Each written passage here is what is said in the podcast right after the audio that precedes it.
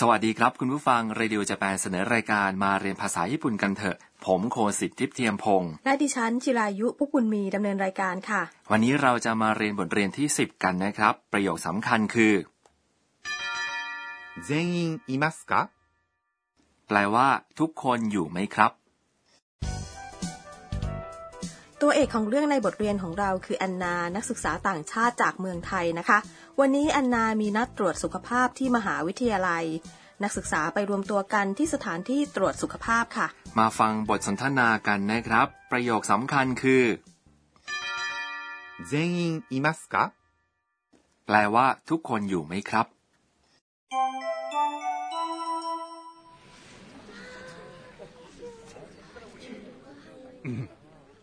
はじめに身長と体重を測ります全員いますか アンナさんがいませんすみません遅れました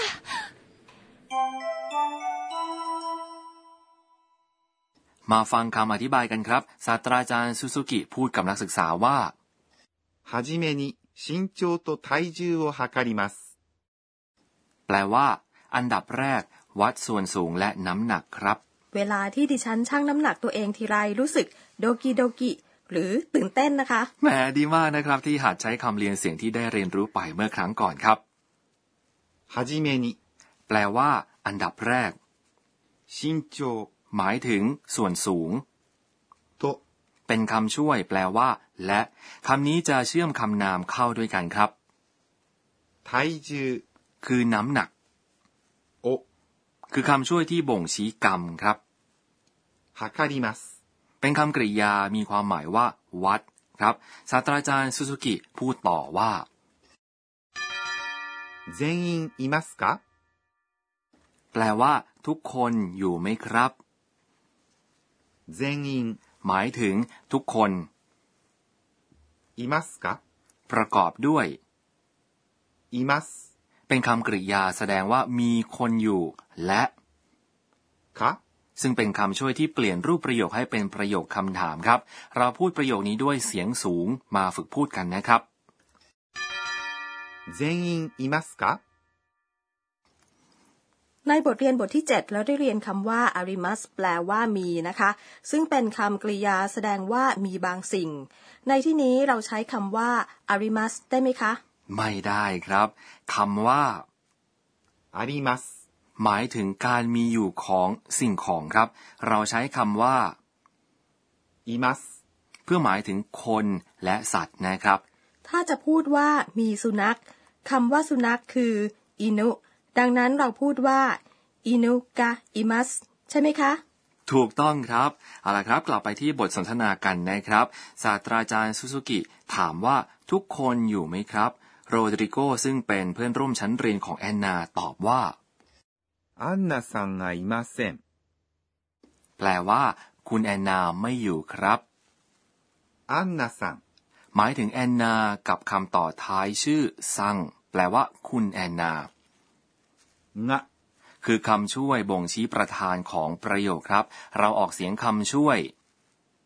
งะในลักษณะเสียงขึ้นจมูก แต่ถึงแม้ออกเสียงธรรมดาว่างะก็ฟังแล้วเข้าใจความหมายนะครับ いません แปลว่า ไม่อยู่หรือไม่มีครับคำนี้เป็นรูปปฏิเสธของ います ที่แปลว่า อยู่หรือมีครับ อ้าว เกิดอะไรขึ้นกับแอนนาล่ะคะ ทันใดนั้นประตูก็เปิดพลัวและอานารีบเดินเข้ามาอย่างกระหืดกระหอบครับ すみません遅れました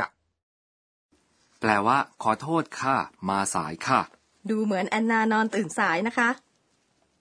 すみません แปลว่า ขอโทษค่ะ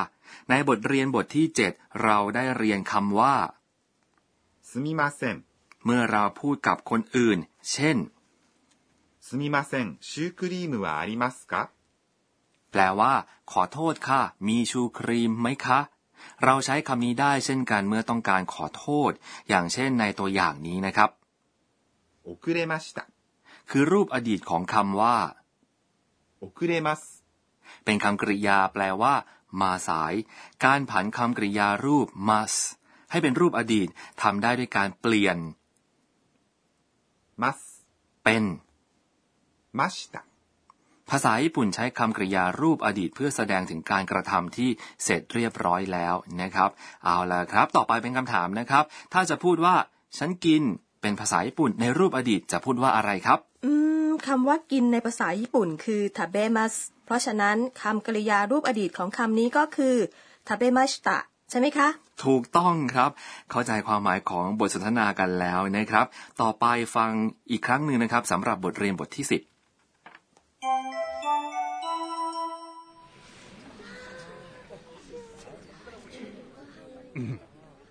はじめに身長と体重を測ります全員いますか アンナさんがいませんすみません遅れました ต่อไปเป็นช่วงครูสอนภาษาญี่ปุ่น รองศาสตราจารย์อากาเนะโทกุนางะที่ปรึกษาของรายการมาเรียนภาษาญี่ปุ่นกันเถอะจะมาสอนเรื่องที่เราจะเรียนกันในวันนี้ครับ วันนี้เราได้เรียนคำว่า imas แปลว่ามี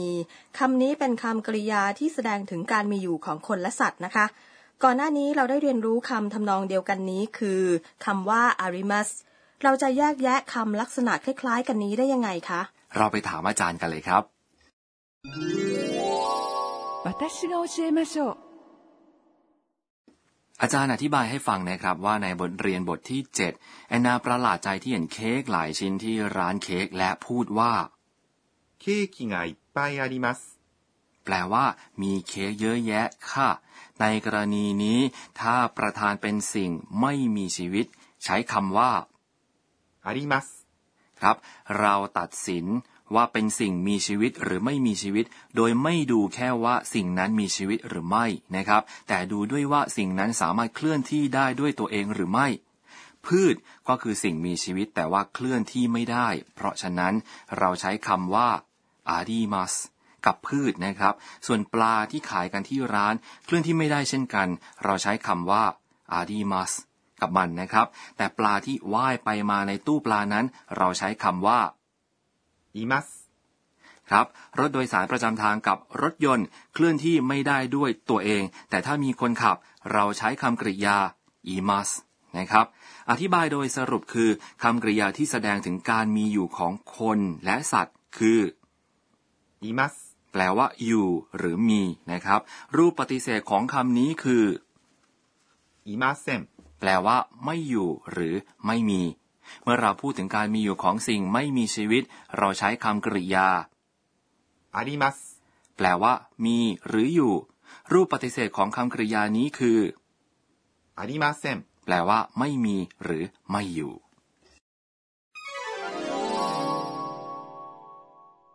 นั่นก็คือช่วงครูสอนภาษาญี่ปุ่นค่ะ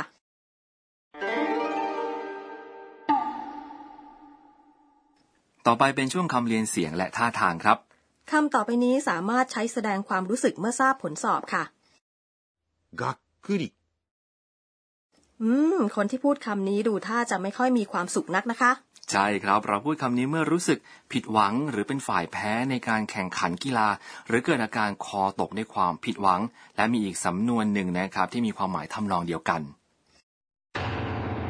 กางดิฉันรู้จักสำนวนนี้ค่ะคำว่ากางมักจะใช้ในมังงะ โดยเฉพาะในฉากที่ตัวการ์ตูนรู้สึกตกใจจนหน้าซีดนะคะกาง แค่พูดคำนี้เพียงคำเดียวก็เป็นการแสดงออกถึงอารมณ์ตกใจระคนผิดหวังนะครับ แต่หวังว่าเราจะไม่เจอสถานการณ์ที่ทำให้เราต้องพูดคำนี้ออกมาบ่อยๆนะครับ และนั่นคือช่วงคำเรียนเสียงและท่าทางครับ ก่อนจากกันไปได้เวลาฟังช่วงบันทึกของแอนนากันครับ เอตโยูว วันนี้ดิฉันไปสายนิดหน่อยนะคะ แต่ดิฉันทราบมาว่าในญี่ปุ่น คนที่ไปสายไม่ได้รับความเชื่อถือไว้วางใจค่ะกางเป็นยังไงครับ ครั้งต่อไปแอนนาชวนซากุระไปงานเลี้ยงครับ อย่าพลาดติดตามนะครับสำหรับวันนี้เวลาหมดลงแล้ว สวัสดีครับ